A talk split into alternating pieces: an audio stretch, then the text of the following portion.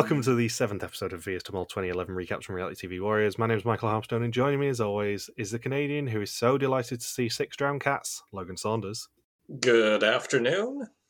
and the guy who was telling us before the podcast that a guy called Patrick gave him a huge blow when he was underwater, David Bindley. Good morning. Good morning. Thought I'd preempt another uh, another inevitable smutty quote out of your mouth. The funny thing is that wasn't even in my notes, so you haven't really. Oh, that's a shame. I mean, outside of the sheer health and safety nightmare that was this episode, that probably made me laugh the most. Like everyone just talking about how Anna got a huge blow off Patrick. Hmm. Yeah, right, right into her knee. Like, I'm fully aware that it was just a translation issue, but it really made me laugh because I'm a child. That's your takeaway. Wasn't everybody nearly drowning in this task? It was, it was, a, it was sexual innuendo with Patrick and Anna. Yeah, you've podcasted with me for nine and a half years at this point. You know what I'm like. I'm never going to go for the health and safety nightmare option when the sexual innuendo's there. That's my boy. You've taught me well. and it was a huge blow for Pepijn this episode.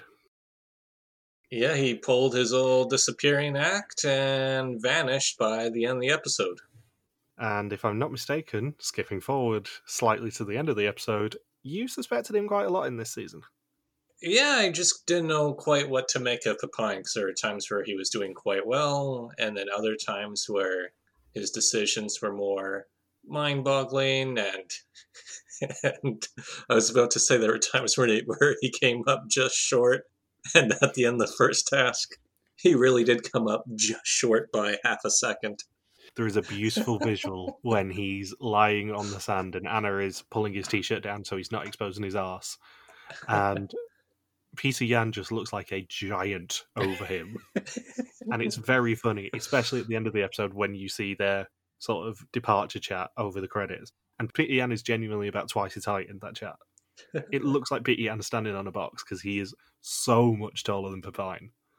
I wonder if Pepijn is really even of Dutch heritage then, if he's that much shorter than everyone else. Well, we did learn he spent time with the Messiah in this episode. Yeah, good point. That was just kind of casually skips over. yeah. I like how no one followed up on that. you don't just like if someone if I was walking down the street with a friend and they said, "Oh, you know, this reminds you of the time I was in the Maasai tribe." I'm not just going to glance over and say, "Yeah, yeah, yeah, just help me carry this chest." Shut up. No, I'm going to say, "What? Yeah, you lived with the Maasai? When? When did this happen? How has this never been mentioned before?" Elaborate, please. Yeah. Well, were you living in a town called Maasai? Was it Maasai, California? How was there not more to that story? Why weren't the other players interested in that story? Yeah, it was just very confusing that they they showed Pepijn going, "Oh yeah, I lived with the Maasai for a few years," and then literally nothing else came of it. Was he? Did he live there voluntarily, or or did his parents have a job there? Well, he comes from a circus family, doesn't he? But I can't imagine there's much call for circus skills in in Masai Mara. There's just this one big uh, circus, gigantic circus tent in the middle of the Masai Mara. It's the only way to protect ourselves for the lions. or, or they were really eager to find lions and elephants for for the circus, so that was the perfect place to go. It just brought up more questions than answers there to me. So previously, the final six were drowned in Nicaragua again as their mistrust of Soundos came back to bite them while trying to read the words that they had walked. At a real time challenge in a rapidly flooding crater, Soundos took charge and won them the cash in the nick of time. A surprise saw them do the test before the third challenge, where they managed to keep half of the screens unseen, sending everyone through to episode 7, and meaning that one of Art, Patrick, or Anna should have gone home instead. I like how for the past two rounds, or past three rounds really, every task has involved lots of rain, lots of flooding, walking through water. And now it's the first day where, or the first stretch of time where there isn't any rain and they still have a humongous water challenge to do. They still drown. They still, yeah, they're still drowning. I mean, we talked last episode about how Survivor Nicaragua and Redemple Temple filmed probably about six months before this episode did. And if you cast your mind back to when they were doing the preseason interviews and stuff for uh, for Nicaragua and Redemple Temple, you'll remember they said deliberately the the seas around Nicaragua are a little bit choppy, so they didn't do any sort of water challenge. And this is why. Yeah, I wrote that in my notes thinking, yeah, that makes pretty good sense. When they were filming the San Juan del Sur area for Survivor, they had almost no water challenges. They had to build their own swimming pool just because of how rough the waves were. And here we have the only challenge where the contestants can be in the water for Vidum, and they nearly die. Yeah, I mean, this entire episode is basically just how can we kill these famous Dutch people?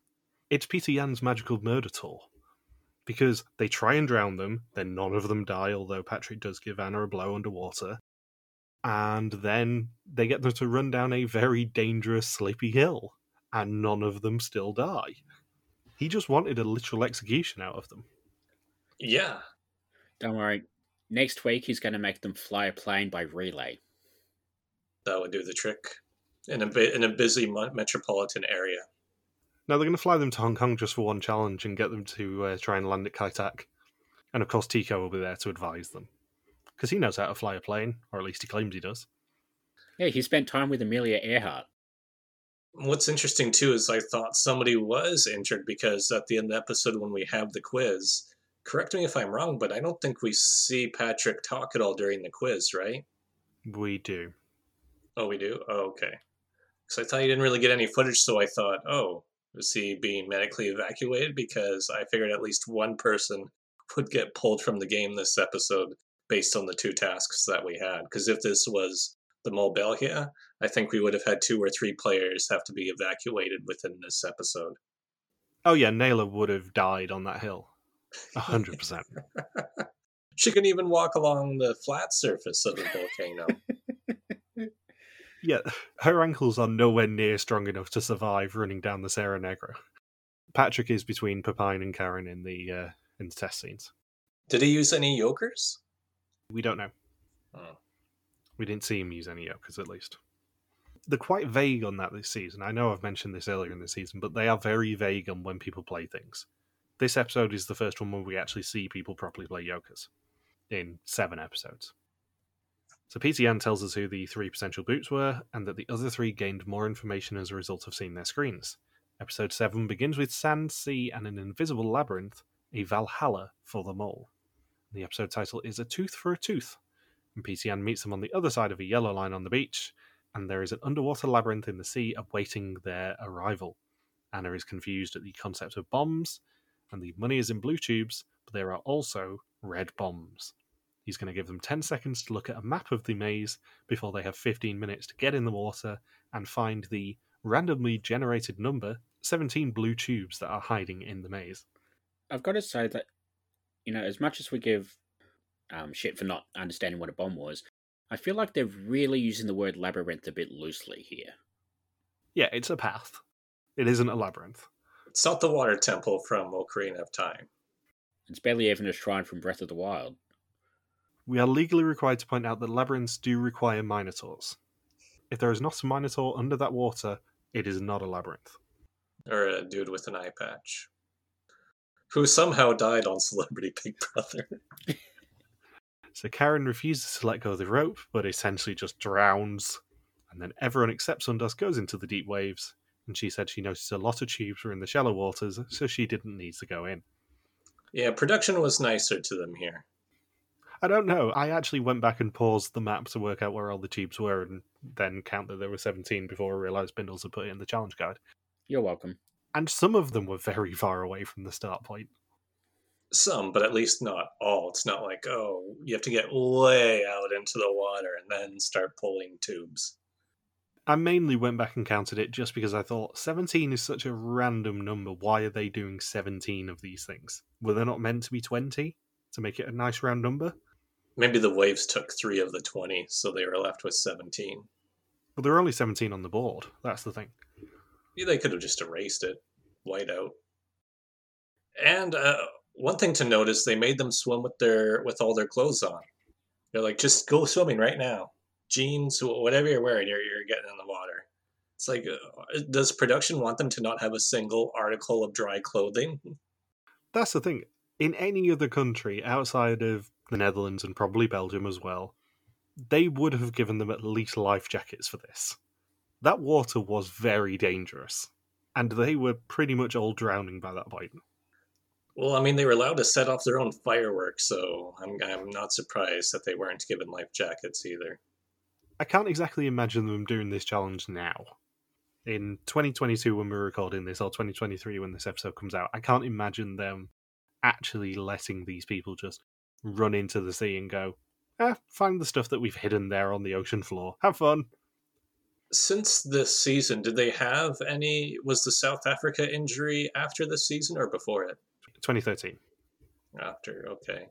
Well, I guess it's been that's been the last major injury, right, for Vidum? Was that South Africa one? Yeah, I can't think of a more serious one. So you think a decade later? I don't know if they would make it any any safer than this. Depends what other unaired injuries I guess players have had since eliminated players in Vidum don't really do too many post game interviews, right? No, I think since the Janine breaking herself on a South African cliff incident, they have tightened up the health and safety on this sort of stuff a lot more. I don't think they would do this challenge anymore. However hilarious it is, obviously, to see Karin essentially drown. And Patrick just bang into Anna. Yeah. So Soundos is hit by a wave and drops the tube that she's given, warning that it is loose, and I'm assuming that was the half one that they ended up banking. And then we get Anna and her huge blow from Patrick, and Karin finds something that loses it in a wave, but it didn't feel like a tube. And Pepijn legs it for the basket with 10 seconds to go, and Art says that Pepijn is a showman, he makes a headlong dive, but is just out of time. That was quite the dive. Yeah, It was. And he complains in confessional that it would have counted in baseball. it, w- it would have counted if Angela was hosting. Angela would have come up with some sort of bullshit. Oh, I was counting a bit fast. We'll have to give it to you. Sort of excuse to give them the money. Angela appreciates the flair. Yeah. Meanwhile, Pieter Jan just kicks uh, sand in your face if you miss it by that last half second. Yeah, Pieter Jan don't give a shit, and that's what's most fun about it. He just doesn't care. I guess it balances them uh, balances it out with uh, them winning that Corey challenge by half a second. Yeah. He looks like he's having a lot more fun here rather than just being incredulous at them being successful, like he was last episode. And you could say he was generous too with letting that damaged loose tube be counted as a full tube. Yeah. So Pieter Jan describes them as six drowned cats. He looks quite delighted to see how distraught they are. Yeah, he says six drowned cats. Did you like it? Her? It's really tough to pick a banner this week because we've had Pieter Jan as the banner for the past two weeks. So realistically, I can't make him the banner again this week. But there's so much good Pieter Jan content in this episode. It's genuinely tough to pick a banner that isn't Pieter Jan themed in this season. Is the banner Karin's reaction to the Jokers? that was great too. I wrote that down. Yeah, Karin's reactions to the Jokers would be great if I hadn't already used a Karin reaction that is very similar in episode four. Yeah. because that was my first choice as well. Um, so they got nine tubes in the end. Well, eight and a half. So earn 900 euros of the frankly bizarre 1700 for the challenge. I don't know why they did 17. Neither do I. They ran out of blue. Yeah, it's such a weird number to pick. It's a prime number. Well, exactly. That's the thing. It's a prime number, and also, I am quite on record as hating any really randomly generated number that they use as a maximum. See, two thousand two hundred twenty-two euros and twenty-two centimes. But this is just odd that they deliberately pick seventeen hundred. I mean, it does make the maximum for the season so far forty-nine thousand seven hundred and fifty, including the uh, the bus money that we've still not added in yet, which is you know doable with their notes but it's still a really weird number for them to just introduce at episode seven. There's one challenge in, I think, Jordan, where the maximum prize is 850 euros. And I'm like, no, just pick a real number. Make it work. Uh, I just thought it was funny that after they, uh, after the challenge is over, Karin says, "Oh, I have to admit something. I didn't try my hardest in this challenge." Everyone else was doing so well, so I just decided not to bother. I didn't think it was worth my effort. My clothes were feeling really heavy anyway. Oh, I love Karin's brand of absolute no nonsense bullshittery. But it was as if it was this big dramatic absence from them being able to get money in the pot. The other five, I, I'm sure, are thinking, "Oh, oh, I can't believe you didn't try, Karin. We would have gotten all 1,700 euros if you really gave it your 110 percent." Oh, I can't believe we didn't have your full effort. Oh, we're so screwed. no wonder Patrick collided and nearly made uh, Anna have arthritis in her knee for the rest of her life. Oh, God. Well, she was very much limping when she got out of the water. Yeah, when she put in that one tube. Yeah, she was genuinely in a lot of pain, I think. Yeah, I was thinking there had to be some checks with the medical crew after this challenge. Oh, bless, as if there was a medical crew at this point. It's just, you know, Pieter Jan with with one of those like doctor's headlamp sort of things on and a lab coat. He brings out the Operation board game. Is it water on the knee? it's a water around the knee. The knee is all water right now. Well, we were just we were just swimming for tubes for the past half an hour. We're in ten foot waves. And I love how Patrick has a go at Karin for not being any good at what seems to be a pretty difficult challenge. Like, calm down, Mister Eight Meters. Yeah, there, there's a lot of contestants who have been on Vidim that I don't think would have gone that far into the waves.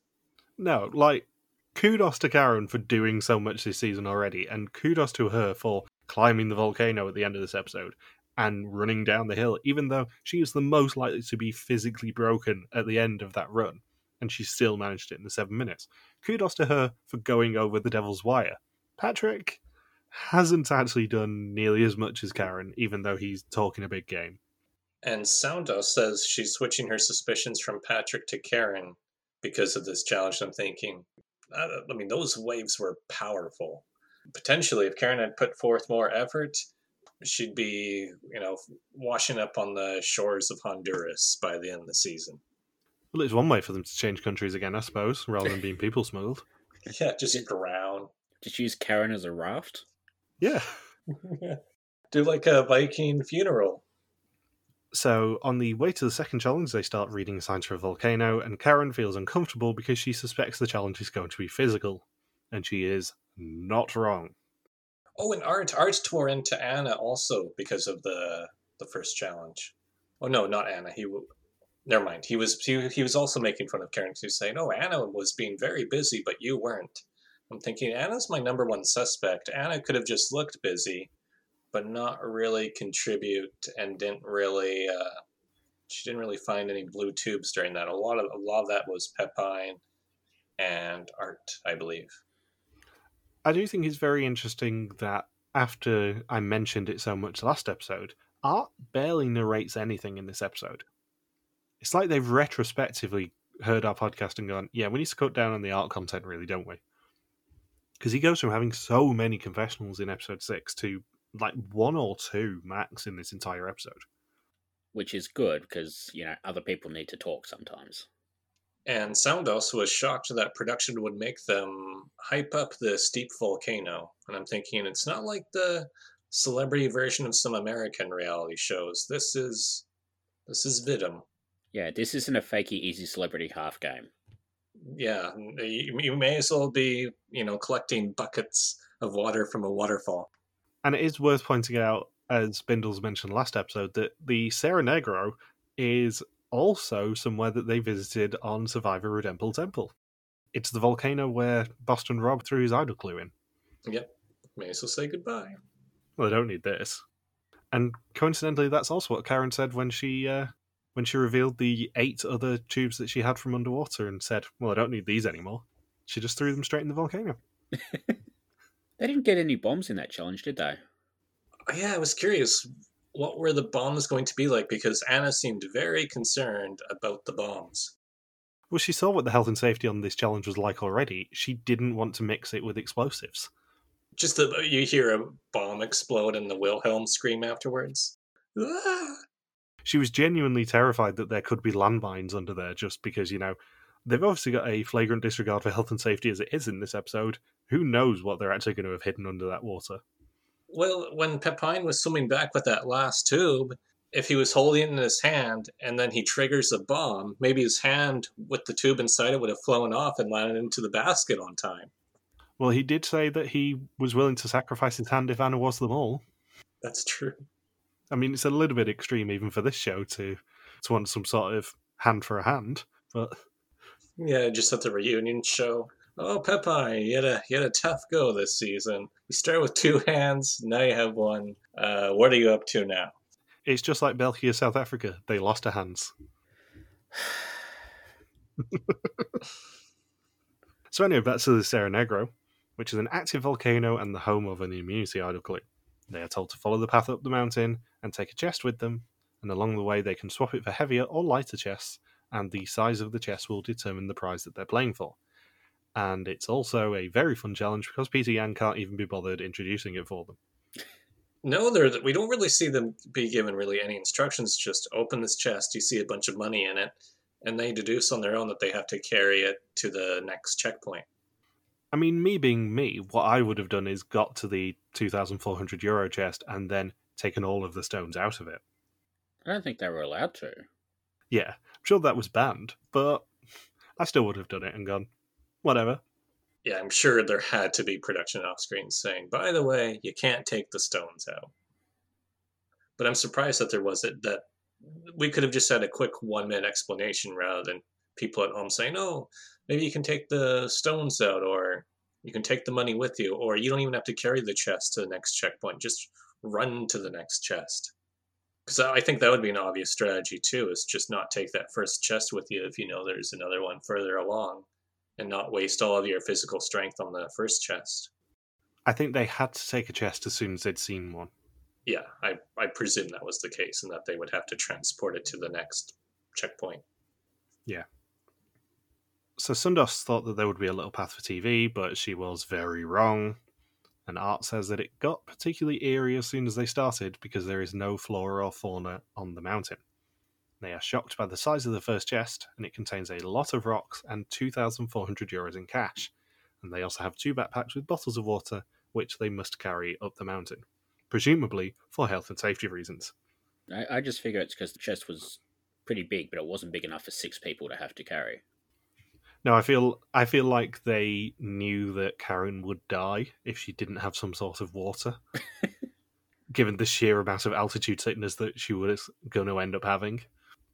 And Art decides to invoke some mythology here, talking about Sisyphus being attached to a rock or syphilis, whatever the whatever the guy's name is from Greek mythology. No, that's Tico. That's three years later than this. I, all I could I was thinking, wasn't that Homer Simpson who did that? Yeah, so Art compares himself to Syphilis, aka Tico, who in Greek mythology pushed a rock up a hill constantly and it fell back down and he kept having to push it. And he, he claims that they are now part of mole mythology, which he's also a little bit too early for because, you know, Belkia did that in 2020. And they struggle immediately with the size of the chest, and Pepijn suggests carrying it on his head like the Masai do because he spent years living with them. What the fuck, Pepijn? And sure enough, I'm thinking, there's no, he's gonna get a concussion putting that chest on his head, but he gets some good distance with it. Yeah, he's going to break his neck like he's jumping off a South African cliff. Pepijn, you've been permanently tilting your head. You always seem really confused whenever I've explained the subsequent challenges after this volcano one. Is everything okay? What do you need me to clarify? I mean, Pepijn was very good value in this challenge because not only did we have the Masai thing, but then we have Anna suggesting that they carry it like a coffin, and Pepijn's confessional about Grandma rolling around when he did that last.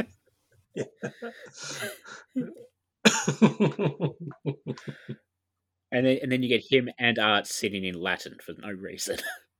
Yeah. Presumably that was a Latin funeral hymn of some description.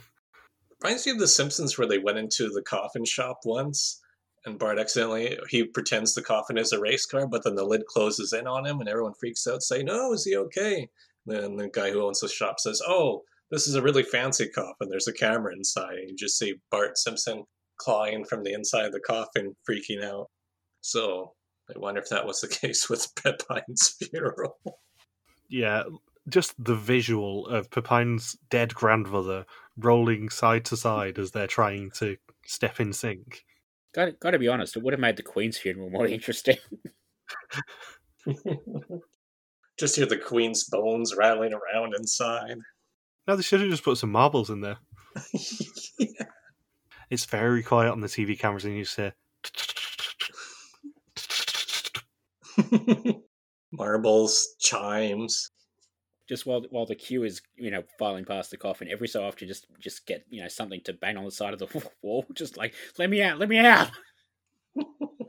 I'll just put a hidden speaker underneath it, going, "Help me." I'm not dead yet. I'm just very old. The best thing is, no one's going to hear these jokes for a good year at this point. it will actually be potentially slightly appropriate to tell jokes about the Queen's funeral by that point. If you're listening to this in 2023, just pretend we're talking about Shatner or something else instead. yeah. If Shatner dies in the next year, I'm going to play you that clip back, and you are definitely going to have earned your Twitter name back again. I know. Like we were telling Logan after last episode about why you're called the Grim Recapper on Twitter, and um, I fear for Shatner's health now. Yeah. I mean, obviously he needed the money to do the Masked Singer, but I don't think he's that dead yet. Not quite yet. There's still time. So they come across the second chest, which is 1600 euros, and decide to leave the first one behind. And the path becomes looser, making it much harder to carry. And Soundos says what we're all thinking by saying this challenge might just be a little bit dangerous. You know, getting people to carry a heavy chest, potentially on their heads, up a very loose path that's filled with the sort of things that will break old people's ankles, aka Nele. Yeah, what could possibly go wrong? Plus, it's very rainy and very slippery too. I've I've done a trail run before in Vancouver and, and around Mount Seymour, and the night before there was a big storm on the mountain, and a tree fell over blocking the path, and a lot of the path was muddy. And then there was a stretch where it was just all loose rocks as we had to run downhill, and it was really really tough to control the speed to make sure you don't roll your ankle on those rocks. I thought I had a couple of times, and I was thinking, if you're carrying a really heavy chest and you're trying to go up a steep hill with really loose, wet rocks, I'm amazed nobody hurt their ankles in the process. I don't know how they pulled that off because it fell on somebody too, right? It trapped somebody's leg. Either was it Patrick's or Art's? Yeah, it trapped someone's legs, but not their arms. Don't worry about their arms. It was just the legs. You know what they really needed to help them with this challenge? A goat. So Karin says she ends up focusing on her breathing and claims that she's not in the land of the living. And Soundos has to tell herself not to bail on another challenge after the Devil's Rope and the horses. The third chest is atop the mountain overlooking the crater, and the crater stinks of sulphur. It contains 1200 euros, and Patrick advocates taking it, so they do. I think it's fair to say a sulfuric crater is not the sort of travel point anyone was expecting when they heard Nicaragua as the location. No, if you think about how Redemple Temple uses the Cerro Negro, it's a very clear day when they do it. It looks very nice. It looks very lush, albeit, you know, a bit barren. And if you compare it to this one, which is maybe six months later, it doesn't look nearly as appealing in Vidum as it does in uh, in Redemple Temple. Yeah, it's a much darker, almost gothic atmosphere to it. So the fourth chest is 600 euros and it's still quite heavy and worth half of the money. Soundos's mole Patrick advocates taking a smaller chest again, and Art manages to pick up the smaller one on his own, but when he picks it up with Patrick, he says that it's heavier. Anna and Pepijn establish that Nietzsche's Vat liked, so they should keep the 1200 euro chest, and they do. They reach the top of the volcano, where a very damp looking PTN meets them. They are told that they haven't earned the 1200 euros yet, and in fact have to place it in one final chest at the bottom of a very slippery slope in seven minutes. Any money that is there will make it into the pot. I- I was half expecting Pieter Jan to be like, "Oh, why didn't you just take the trail over there? You know, I got the car up here. What was your problem?" It's such a fun visual of everyone running down that hill and then Pieter Jan just kind of meandering down in his Jeep. Without a care in the world, he just kind of pulls up in his Jeep and it's like, yeah, there was a much easier way than, you know, breaking your ankles. It would have been that much better if he pulled in front of them, so it's just a big cloud of dust obscuring their vision as Pieter Jan hops out right at the very end after they're huffing and puffing. Twenty points if you run Karin over. And in one of his few confessionals this episode, Art says that at that moment he wanted to throw Pieter Jan into the volcano, yeah, that was the best. which I'm sure fostered some wonderful collegial relations between the two of them. Oh yeah, Art, you're taking over from me, and now you want to murder me. Okay.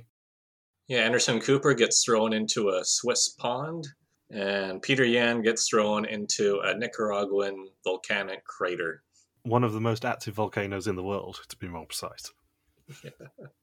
And Anna, Pepijn, Art, Patrick, and Karin all arrive on time, banking them 1,000 euros of 2,400 for the challenge, 1,900 euros of 4,100 for the episode, and 17,790 of 46,750 for the season so far, with the 3,000 euros attached to the bus challenge still to come. I believe Soundos described herself as a. She said that she felt like a kamikaze bunny going down the hill. No, that's one of your videos, isn't it?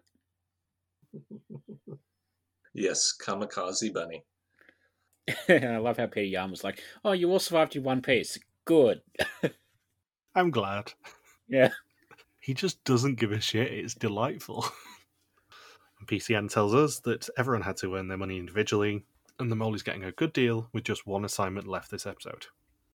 And now we get a very interesting challenge. I kind of like this sort of a challenge when the host is just someone who likes fucking with these people. Oh, like the kamikaze bunny. Yeah, this is the most Pieter Jan challenge possible, I think, because it's just all personality moments between him and the people he shows deep, deep amounts of contempt for. Which is all of them.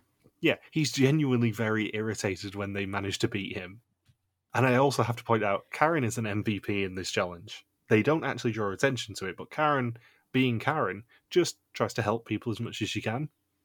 It's very interesting watching Karin in this challenge, just being like, yeah, I'm going to give all of you advantages, because I'm just a nice person.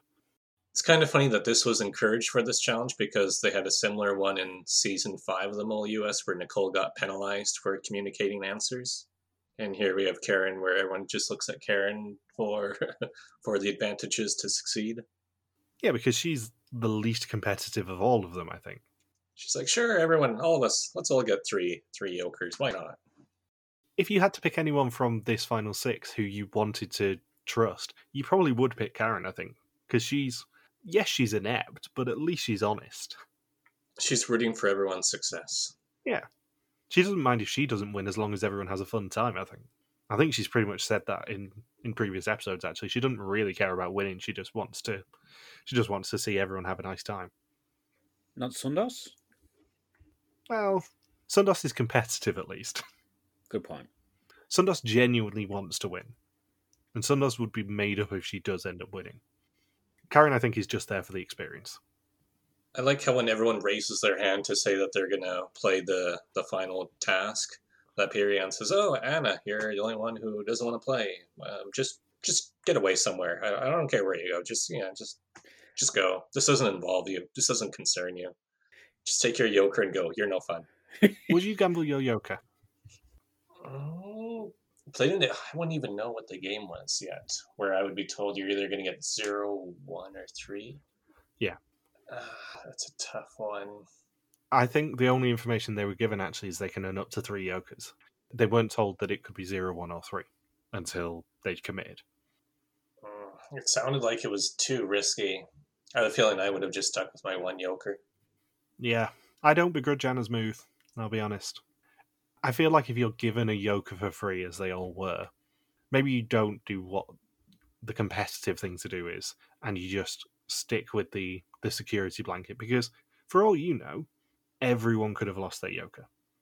Nobody could have done well in that challenge, and you would have had the advantage then. Yeah, it was. The, it could have been a complete trap of a final challenge. It could have just been, you know, one person wins three, everyone else gets nothing. That's what I thought it was at first. I thought, oh, they'd play for a chance to get three yokers. You have a one in four chance to get three.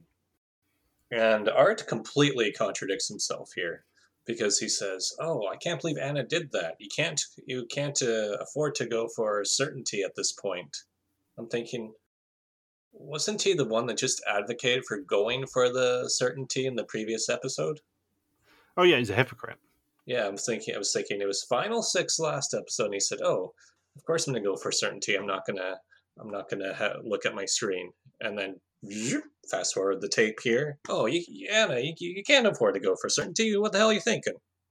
Yeah, I think the logic here is that they assume that every episode now is going to be an elimination one. So the buffer has gone. They knew there had to be another non elim. So they have no buffer left in this season. Someone is going home every single test now. So there is less impetus to play it safe and less impetus to stick with your morals. You have to go competitive, is Art's logic here, I think. And Karin and Pieter Jan end up laughing a lot at each other during the first round. God, I love. I know we talk on this podcast a lot about great character moments, and this challenge is just pure character moments. Nobody can win any money from this challenge. So it is just Pieter Jan seeing if he can manipulate these people and screw them over slightly. And the quotes that we get from Karin, especially, are just delightful. She talks about staring him in the eyes, which just brings me back to the Tapito challenge in Hong Kong, Philippines. And she talks about him groping in his bag for her. And I'm like, you don't understand what you're saying, Karin. You're just being unintentionally smutty here. She's about the same age as Pieter Jan is. Yeah, they are contemporaries, and I suspect from their interaction in this challenge, especially, that they are probably friends. I suspect that this is not the first time they have met, which actually adds an element of fun to this challenge, even more so than normal, because it is just two friends messing with each other and trying to get one over on each other. So she stares into his eyes and tells him he's unreadable, and she says that she decided when he was groping the yokers that nobody expects you to pick the first option, so she does, and it's three yokers. Art is then up second, and Pieter Jan offers him absolutely nothing. Karin subtly shakes her head, and he rejects the first opportunity. The second offer is one, and Karin yet again gives it away, and he rejects it, meaning the third offer of three yokers is all his. How do you think the mole would play this challenge? I think the mole would just play it as a contestant, not influence it one way or the other. There's no money up for grabs. They're not going to care too much at this point. Because the only advantage for a mole would be potentially getting more yokers and then potentially being able to give away those yokers if they wanted to. That's literally the only advantage I can think of for the mole here. Yeah, just try to buy their innocence by yeah giving away all three of their yokers to multiple players. That would be what I would do as a mole: is just try and stock up on yokers and then use them as social currency. I like to during the challenge when it's because Pepijn is last to go, and he's looking. He's I think he's looking at Karin too, and then Pieter Jan says, "Uh, who are you looking at, Pepijn?" Because I'm sure Pieter Jan's picked up that everyone's just instantly looking at Karin for a tell as to whether or not it's three Yokers. It's so funny because he is the only one where we see the group chat and literally nobody's making eye contact with him. Not even Karin. Karin's not really helping him as much as she helps everyone else. She still shakes her head when he does the stupid thing, but nobody is actually making eye contact with him at all. He was very much the underdog in this challenge, I think. Yeah, I think Art was doing karate with some of the kids there. No, he was just too busy kicking a football around on the streets of Leon. That's all it was. So Patrick's up third, and he goes for the first offer after a nod from Art, and it is three Yokers. Soundos is fourth, and she knew that this game was all about trust, and she decided to only look at Karin and rejects the offer of nothing. Yan looks disappointed to be defeated by her, and he offers three Yokers next, and is accepted. And then Pepijn is last and claims he's looking at all of the group, and they avoid eye contact with him, and he rejects the first offer of one yoker. He then rejects the second one despite Karin telling him to go for it, meaning he is left with absolutely nothing. And he mistrusted the rest, his main trust partner in Anna wasn't there, and his lack of trust came back to bite him. And this is the start of the end for Pepijn because we've heard over the past few episodes, especially, how little he trusts people. He was the main proponent of nobody trusting each other in the uh, in the writing the word challenge last episode. He's talked in previous episodes about how little he trusts anyone apart from Anna. And it came back to bite him when he was in a situation here when nobody was able to help him and nobody was willing to help him, apart from Karin because she's nice. Patrick says he doesn't know if anyone tried to help Pepijn, but he realised that somebody needs to go home at some point, so he didn't help him himself. Yeah, that's the disadvantage of going last, is when everyone has the three yokers, they're thinking, hmm, this advantage really gets canceled out if all of us get three yokers, except Anna. And then Anna is just confused as to why everyone else helped each other except for Pepijn. And the answer is because everyone's nice. Yeah, they're all nice to each other. Maybe maybe Pepijn was just this huge jackass off screen that we never got to see. Although how much he was willing to help the group by diving to put that last tube into the basket indicates otherwise. Well, he was being a showman, wasn't he? He probably could have been a little bit quicker and got it in the basket if he wanted to. He just wanted to be the center of attention. And Pepijn realizes, oh, it was dumb of me to try and risk it for three Yokers when my closest ally wasn't involved in the challenge at all. Because after this challenge is over, we have three very distinct pairs in this game. We've got Soundos and Karin as a pair, they frequently chat. Art and Patrick have been a pair since the very first round of the game. I think that's when we saw them already have their alliance well established. And then the third pairing has been Anna and Pepijn for what, two or three episodes now? Probably ever since Mariana went home. So that's what, three episodes? Yeah. So about three episodes of those two being a pair. So three very distinct pairings. And the fact that Pepijn was the last one to go in the challenge and Anna being on the sidelines meant, hmm, he's probably not going to get too much help. No, I don't think he helped himself, though. I certainly suspect that there was more at play than what we saw. I think Pepijn, especially in confessional to us, gave off the attitude of, I don't trust any of these people, I'm not even going to help them. And I think it came back to bite him when he had no support system in this challenge. That's true too, because if because maybe it wasn't just Karin that was giving out all information. Maybe Art and Patrick were indicating what to do. Well, Art and Patrick were indicating to each other definitely. Karin was indicating to everyone. We saw Karin shaking her head and nodding a lot of the time in this challenge. What about Soundos? Did we see Soundos give any tells? I don't think so. I didn't spot any. Karin was the bigger the bigger tell here than anything else. If you rewatch these scenes, how animated Karin is without actually saying anything for pretty much everyone apart from Pepijn, but she does try and help him with the three yokers at the end, and then he just ignores her because he doesn't trust her. So Soundos says that she's going to be using a minimum of two and not do a Yan on the test, and Art and Patrick decide to not use them all at once because Anna and Pepijn have less than they do, and it's an advantage for them to keep a hold of their yokers. And it is now time for the test. 20 questions about the identity and actions of the mole. Whoever knows least goes home, except for the mole who can never go home. Anna has one yoker, and Art, Patrick, Soundos, and Karin all have three. Pepijn says he was really bummed out to be behind. It wasn't something you could have earned by working hard. He sticks with Karin as his mole, and there is always a margin of error if you misremember things. Patrick still suspects Pepijn. Someone who makes such a dumb decision in not looking at others is definitely suspicious. He ends up going for Karin in the end, that we see. Karin says that Pepijn is always mysterious and overcomplicating things. They have shared a lot of information recently because he wanted to know all about her. And she plays two of her yokers and goes for him in the end. Soundos is still suspicious of Patrick and plays three yokers. He's playing a game knowing people suspect him, so playing low key and minimizing his suspicion. She is not buying it. Either he's the mole or she has sunstroke. Anna's gut feeling is Art. She's doubting it now as he's too obvious the mole, so she is on Karin too and plays her yoker. Art says that Anna loves being first at everything. He doesn't think there is an assignment where she didn't want to go first, or be first, or take the lead, which is something we saw at the start of the season. The mole wants to set the tone, so that is a great position for the mole to be in, and he plays two of his yokers. And Pepijn ends the suspicion segment by saying that Anna is definitely not the mole, and he would risk his hand being cut off for it. Yeah. Which is a bit extreme.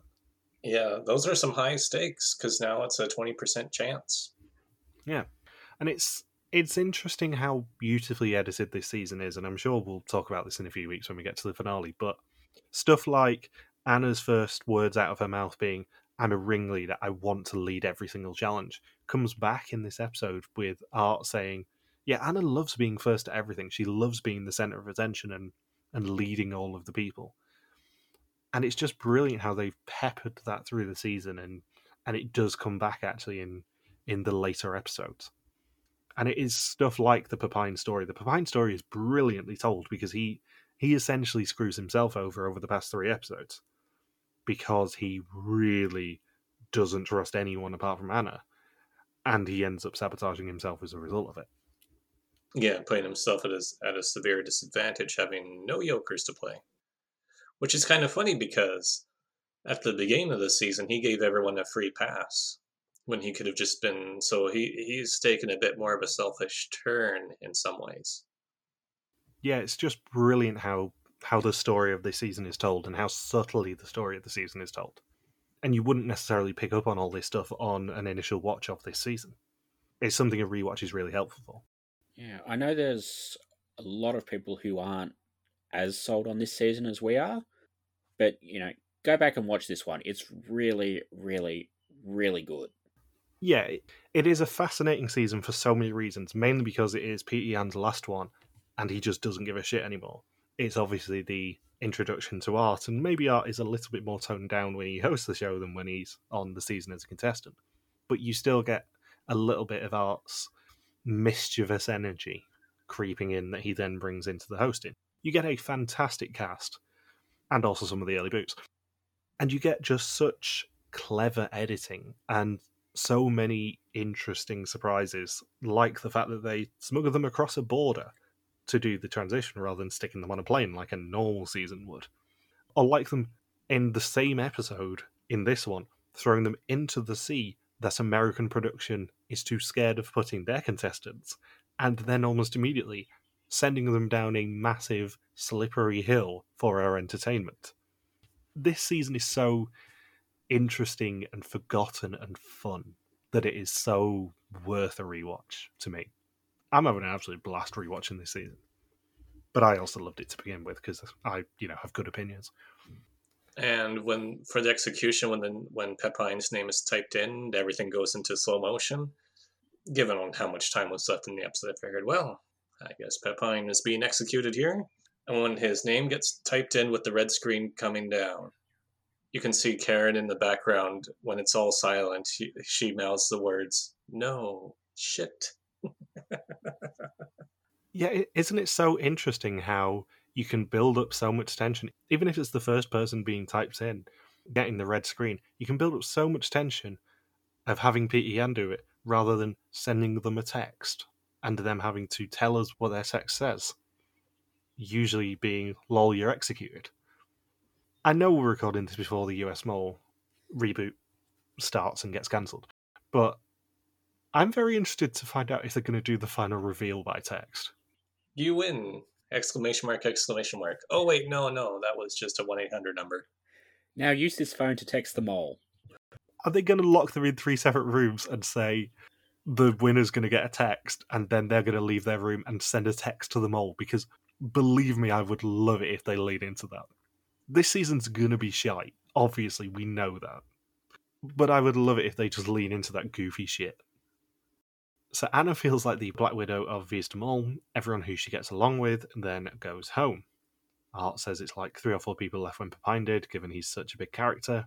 And there was something very interesting about his montage. Did you spot it, Saunders, given your love of the montages? Uh, other than them re-showing the dive? No, I don't. I couldn't figure it out. I don't think there was a single scene in his montage that wasn't from this episode. No, there wasn't. Oh, really? Yeah. He basically got an episode one montage in episode seven and I don't know why, because there's quite a lot of Pepijn reactions to things that probably would have made good inclusions for his montage, but instead, literally everything is from this episode. Do they include the slow motion of him impersonating his grandmother rattling around in a coffin? No, it's him diving and him carrying the box on his head, I think, and him losing out on the Yokers, and that's it. Yeah, they could have shown him on. Did he? Because he did the that 666 challenge, right? He did the fire breathing. Yeah, he did the fire breathing. He did the the play with Patrick, and I think he was the one who. No, it was it was Yan who had his ear dragged by uh, by Horace in that challenge. But like, there is so much more for Pine content they could have used for a montage. I don't know why they gave him an episode one style one. Yeah, because it was a really short montage too, wasn't it?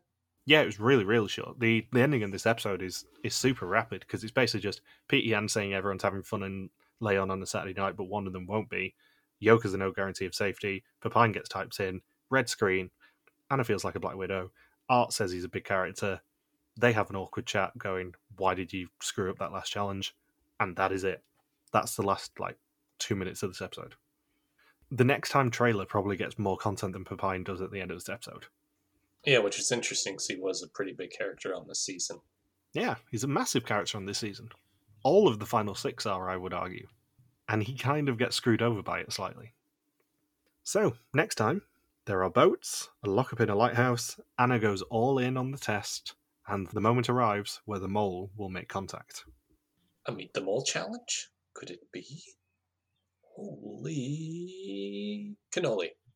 We were warned of it in episode one, and now the mole will finally make contact with one of them, potentially. So, do you want to eulogize Pepijn? Me? Yeah. You're the one who, who suspected him so much and didn't know how he did in this season, so. Uh, he was an unusual fellow throughout the season, where you, he didn't have a consistent trajectory. I would say. I mean, where did the Masai thing come from? He's a fire-breathing magician who hung out in the Masai Mara. He got so near yet sulfur. Oh. Oh, sulfur pun. This game really uh, erupted uh, this episode. Stop trying. It was bombs away uh, with Pepijn. So, who do you suspect now that Pepijn has gone? So my top five going into the execution were Anna, then Pepijn, then a Gap, then Karin, then Patrick, then Soundos. So I guess just take Pepijn out of the equation, and it's Anna, then Karin, then Patrick, then Soundos for now. Interesting. hmm I thought so too. And who do you think's going home next week? Who is going home? Art and Patrick could make the finals together. Might be Soundos. Might be. Well, we might be saying goodbye to her, unfortunately. Interesting. Interesting indeed. I, I say interesting a lot when uh, when Saunders says these things because I'm not giving anything away. yeah, you're it's you're not as easy to read as Karin. I am as unreadable as Pieter Jan Hagens. and have you got any final thoughts for this episode? Nope. No, I'm good. Cool. Nice Loki end to the episode. So yeah, Pepijn's gone. Rip Pepijn. And in that case, thank you for listening to our Wie is de Mol 2011 recap. We'll be back next week to continue the hunt for an old mole in El Salvador and Nicaragua. Don't forget you can contact us on Twitter, Facebook, YouTube, or Instagram where we are RTV Warriors, or you can email us and contact at rtvwarriors.com. Logan is on Twitter at Luxaquaki, Bindles is the Grooming Kappa, and I'm MJ Harmstone. You can also support us on Patreon at patreon.com slash rtvwarriors. Thank you as always to Marika for the subtitles, and we'll see you next week. Peace out and just chill till the next episode. You get a Joker. You get a Joker. Everybody gets a Joker.